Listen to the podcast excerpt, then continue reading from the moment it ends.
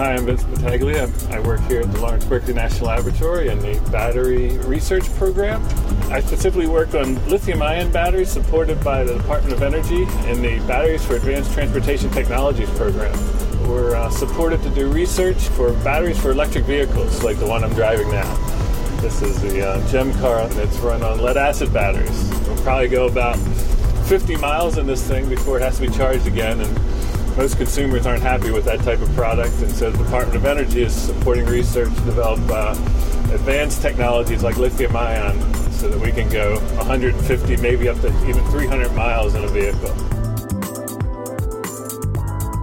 We're working specifically with high energy density batteries, a lot, of, a lot like the batteries that are in the uh, camcorders and uh, cell phones. But uh, the problem with those batteries is that they don't last long.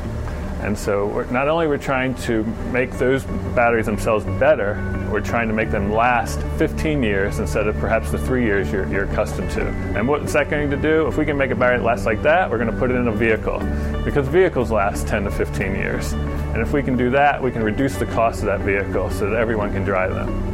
So now we're in our cell analysis facility.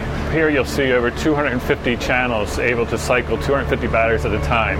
Now some of the things we test here are some of the most advanced materials that are being developed across the country.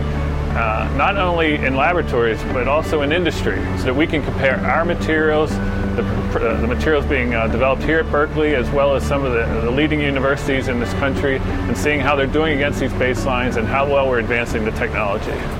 So here at Berkeley Lab, I'm one of many scientists, postdocs, graduate students, and professors working together in some of the greatest facilities in the world on a lithium ion technology for the next generation of electric vehicles, which we think is then the next steps to a sustainable transportation infrastructure.